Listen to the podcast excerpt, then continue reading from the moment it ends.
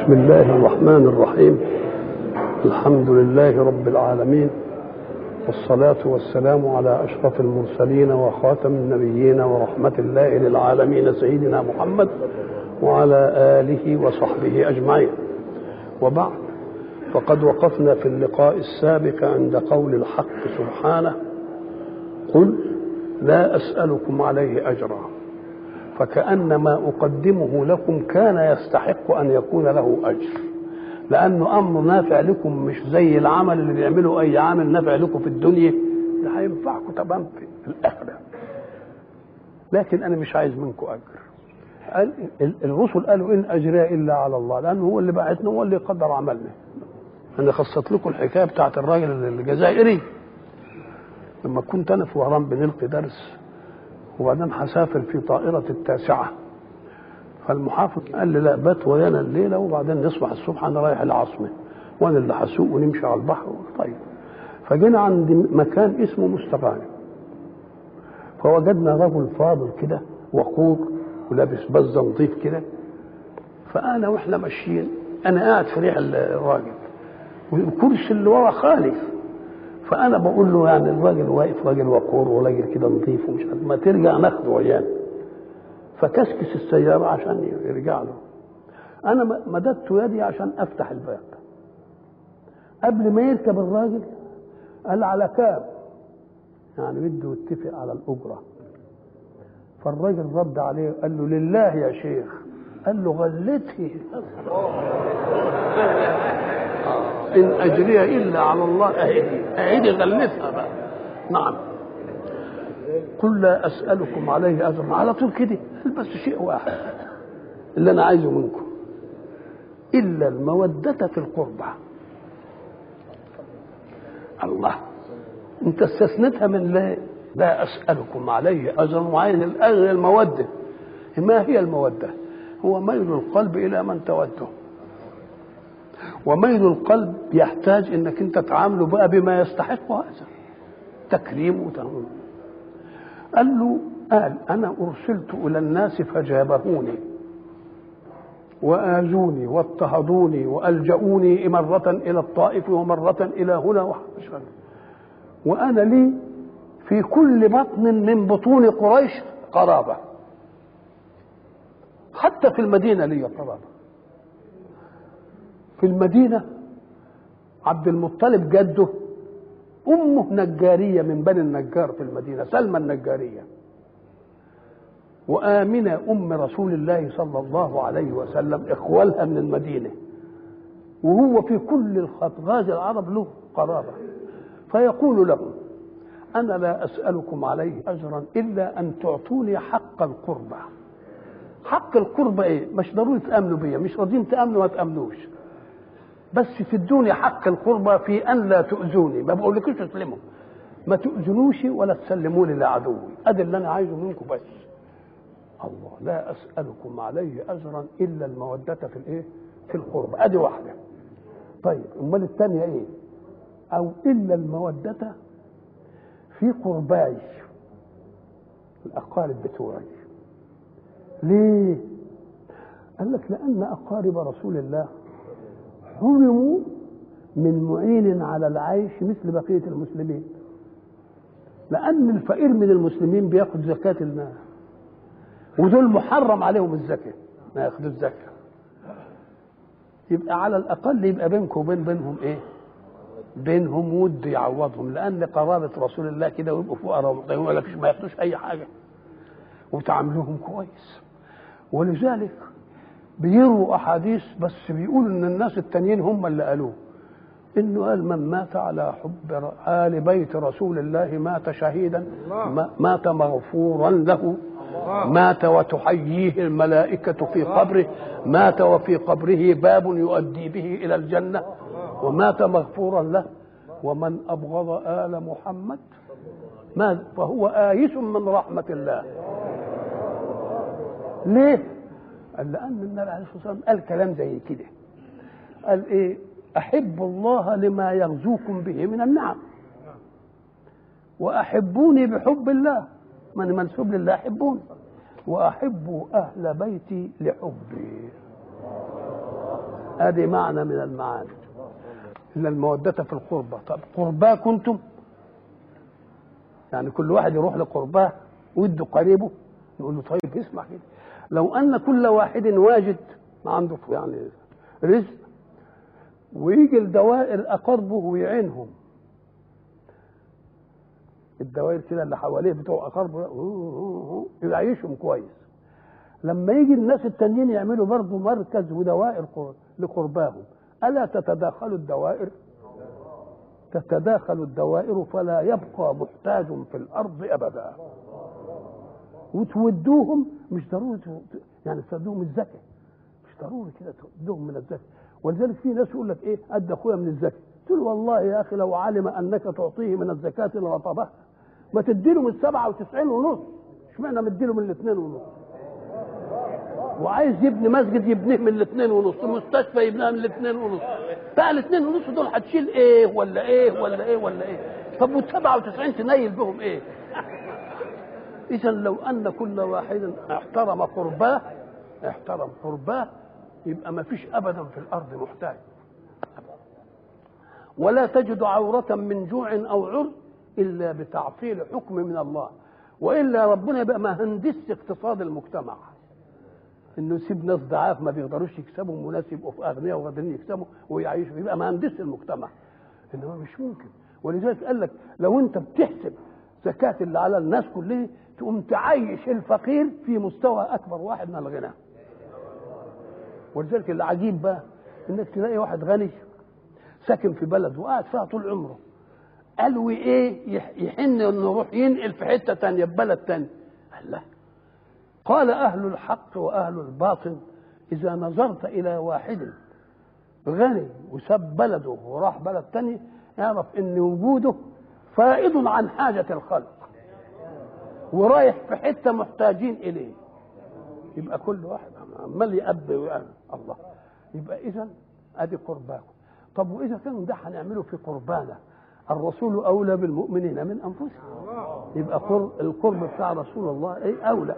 لا كلام عليه وكمان لأن رسول الله صلى الله عليه وسلم علم إن هتيجي عهود تضطهد آل البيت. وتنفيهم من البلاد وتبيتهم عرايا في الفلوات وتقتل اللي تقتلوا منهم. جم ناس بالشكل ده. فلما نحميهم ونرعاهم يبقى النبي عامل مناعة لهم في مثل هذه الحالة وده أنتوا عارفين بقى آل البيت كلهم طلعوا من البلاد. واللي راح المغرب واللي راح الجزائر واللي راح تونس واللي راح هنا واللي راح هنا واللي جه مصر. الله. ولذلك تشوف انت البلد اللي هو إحنا نحب آل البيت. أنتوا عارفين حبنا لآل البيت إيه؟ إنما إسلامنا نقي. كذلك نحب أبا بكر وعمر.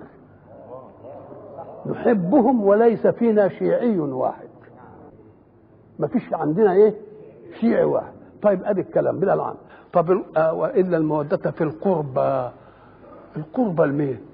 أم قال لك أولى ما تكون له القرب الله.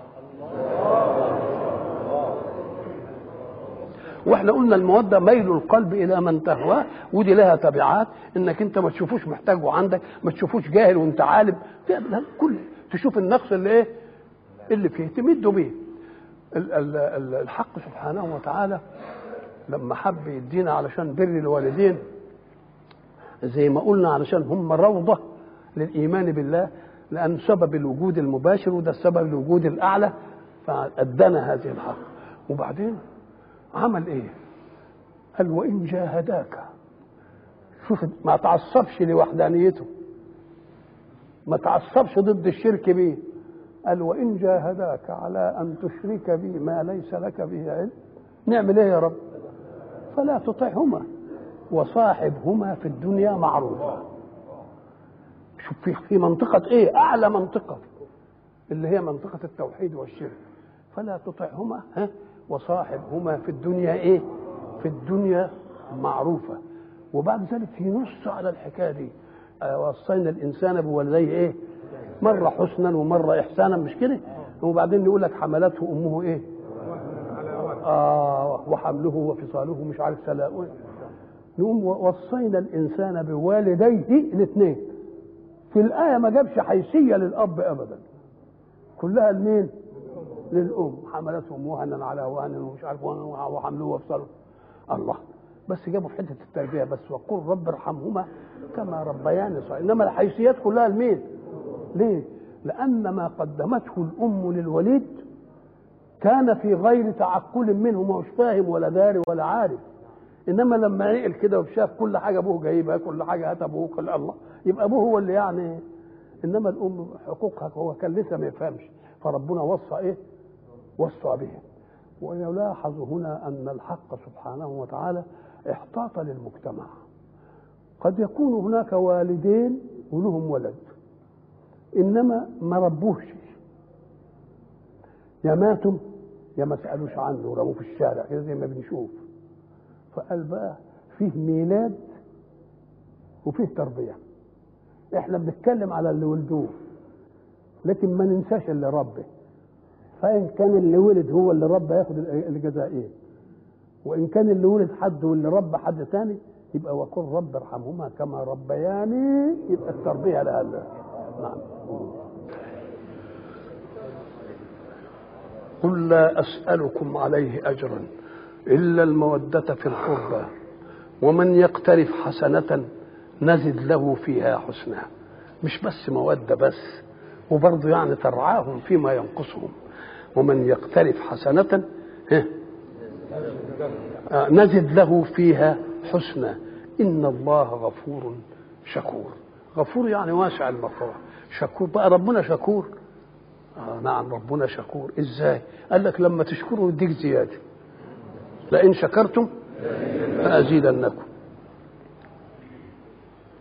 هات تاني بل برضو بل تانية أهي. أم يقولون افترى على الله كذبا؟ بيقولوا على محمد افترى على الله كذبا. قالوا مفتري. طب ما دام مفتري وانتوا عارفين إنه ملوش رياضة بالكلام وانتوا لسانكم طويل في الكلام وبتعملوا طب ما تفتروا صور مثله. الافتراء يبقى سهل عليكم ولا عليه؟ طب ده هو لم يشهر عنه لا خطيب ولا اتكلم ولا كتب ولا خطب ولا عمل أي حاجة. بتقول افترى هو ومع مع هذه طب أنتم عندكم الملكة مرة يتحداهم. فأتوا بصورة مثله. وبعدين مرة بإيه؟ بعشر إيه؟ موسى وبعدين نقول طيب ربنا قال له قل إن افتريته فعلي إجرامي وأنا بريء مما تجرمون. تجد الأدب النبي عليه الصلاة والسلام ساعة ما يخاطب بيخاطب بالإيه؟ بالحسنى. إن افتريته هاتوا زيي. وإن كنت أنا افتريت بقى. هو ربنا بقى بيجيبها من الآخر. يقول تفتري ده ربنا إن شاء إن افتريت عليه يختم على قلبك. افتريت في إيه؟ القرآن؟ هنختم على قلبك. اللي أنت حافظه تنساه. لا يختم على قلبك. ولا ينزلكش ما أنتش مأمون ما أنت بتفتري. طب هل حصل ذلك لمحمد ولا ظل قرآنه يتلى وينزل عليه؟ يبقى إذا مش إيه؟ مش افتراء. يبقى أنتم اللي بتفتروا. وبعدين برضه يتمحكوا ويقول لك إيه ده, ده غيره اللي بيلقنه. بقى أنتم مرة تقولوا بيفتري يجيب الكلام الحلو دي ومرة واحد بيلقنه. ولقد نعلم أنهم يقولون إنما يعلمه بشر. يا كذابين كونوا ذكورين لسان الذي يلحدون إليه أعجمي وهذا لسان عربي مبين. الراجل اللي انت بتقول عليه بيتردد عليه كان حداد ولا بتاع ومش عارف إيه ده لسانه أعجمي وده لسان إيه؟ لسان عربي. يقول لك آه سحار. طيب يا سيدي سحار؟ أيوه بيسحر الناس عشان يروحوا وياه. طب لما سحر الناس ما سحركوش أنتوا الاخرين ليه وتنفض الحكاية يبقى برضه إيه؟ برضه كذب. وأساطير الأولين اكتتبها فهي تملى عليه بكرة وأصيلا. وبعدين يقول الحق سبحانه وتعالى يقول له ويبين له وإذا تتلى عليهم آياتنا بينات قال الذين لا يرجون لقاءنا ائت بقرآن غير هذا أو بدله قل ما يكون لي أن أبدله من تلقاء نفسي إن أتبع إلا ما يوحى إلي. إني أخاف إن عصيت ربي عذاب يوم عظيم. قل شوف الرب الجميل قل لو شاء الله ما تلوته عليكم ولا أدراكم به فقد لبثت فيكم عمرا من قبله. أربعين سنة عايش وياكم. شفتوني خطبت شفتوني قلت كلمة كويسة شفتوني ما عملتش حاجة من فقد لبثت فيكم عمرا من قبله. أنتم ما عندكمش عقل فلا تعقلون. يبقى اذا كلهم ولذلك لما في قلبهم يقولوا آه ده القرآن كويس بس لو كان نزل على واحد ثاني الله. لولا نزل هذا القرآن يبقى المعداوة بقى للراجل ده لولا نزل هذا القرآن على رجل من القريتين إيه؟ عظيم. الله. وبعدين من غبائهم بقى عشان تعرف إنه لبد وخصومة وحقد وإذ قالوا اللهم إن كان هذا هو الحق من عندك فأمطر علينا حجارة من السماء أو ائتنا بعذاب أليم. بقى يعني ده معقول كلام نقوله عاقل. طب إن كان هذا هو الحق فاهدنا إليه. إنما إن كان هذا هو الحق يمشي إنما إحنا ما ندرس به ولا نعرف. إذا هذا حقد على مين؟ على محمد في ذاته. لولا نزل هذا القرآن على رجل من القريتين عظيم. الله. أم يقولون افترى على الله كذبا؟ فإن كان الحكاية بيفترى على الله كذب يبقى اللي بيديله ده ما دام بيجيب من عنده ربنا يحجب عنه المدد ويسكه. فإن يشاء الله يختم على قلبك. وحيث أنه لم يختم ونزل يبقى مش مفترى الكلام. نعم. ويمحو الله الباطل ويحق الحق بكلماته. الكلام اللي قالوه ده هيتمحي والحق إيه؟ والحق يثبت. ولذلك قعدوا يعملوا وبعدين انتهت المسألة إلى أن أسلموا هزموا في الحروب ومنهم السبي ومنهم ومن ولما راح راحوا له أنت هتعمل فينا إيه؟ ماذا تظنون أني فاعل بكم؟ قالوا قال اذهبوا فأنتم الطلقاء قال لا يبقى إذا رسول الله إذا جاء نصر الله والإيه؟ والفتح والباطل راح ولا لا؟ والحق ثبت ولا لا؟ بقى فيه فيه معقول أن يرسل الله رسولا لهداية مجتمع ثم يهزمه أمام الكفر وأمام الباطل؟ مش ممكن. ولذلك إيه؟ ولقد سبقت كلمتنا عشان تشجعهم لعبادنا المرسلين إنهم لهم المنصورون. وإن جندنا لهم الغالبون. وقلنا إذا غلب الجند الإيماني فاعلم انه له عله انه تخلى على شيء من جنيته لربه. لازم يكون حصل حاجة منه ولا منه. نعم. فإن يشاء الله يختم على قلبك ويمحو الله الباطل. تلاحظوا بقى في المصحف إن كلمة يمحو ح واحدة مع أن محل المضارع بتاعها إيه؟ يمحو. أم قال لك دي موجود في حاجات كتير؟ آه فليدعو نادي سندعو؟ آه ندعو برضه من غير واو. ومن غير واو دي ما فيش جازم لها فظن بعض الناس إن فان يشاء الله يختم على قلبك إنها جواب لنا. قال لك لا ويمحو الله الباطل ده كلام مستقل. أمال هي اتحذفت ليه؟ ودي المستشرقين برضه بياخدوها. بيقول لك القرآن بيقول لك عربي هي يمحو يمسكوها بحابه أم قال لك فيه فرق بين النطق وبين الكتابة؟ لأن إحنا عندنا لما يجي ساكنين بنحذف واحد لالتقاء الساكنين. أصلها ويمحو الباطل. يبقى فيه ساكن والواو ساكنة. يبقى لازم نحذف حاجة علشان إيه؟ تبقى دي إيه؟ ويمحو الله الباطل. ويحق الحق بكلماته. كلماته يعني إيه؟ أم قال لك بكون فيكون. وما ذلك على الله بعزيز. كذلك قال ربك هو علي. ده كلمة يقولها آه. إنه عليم بذات الصدور. ذات الصدور يعني خفاياها. اللي ما بتقدرش تتكلم بيه. النية اللي بتبقى موجودة في النفس برضه هو عالم إيه؟ عالم بها. وهو الذي يقبل التوبة عن عباده. هو الذي يقبل التوبة. هذه من ألطاف الله مع خلقه من لطف الله بعباده. اللي عمل سيئة. لو ما شرعش ربنا له التوبة يبقى إيه فائد؟ خلاص يشقى به المجتمع يقعد يعمل سيئات زي ما هو عايز بقى. ما هو عمل سيئة ما فيش إنما ربنا يروح قال له توب علشان إيه؟ ناخده لناحية الطهر. وبعدين المجتمع ينتفع بخيره. الله يبقى إذا مشرعية التوبة لإيه؟ عشان إيه؟ عشان مصلحة المسلم والمجتمع. وإلى لقاء آخر إن شاء الله.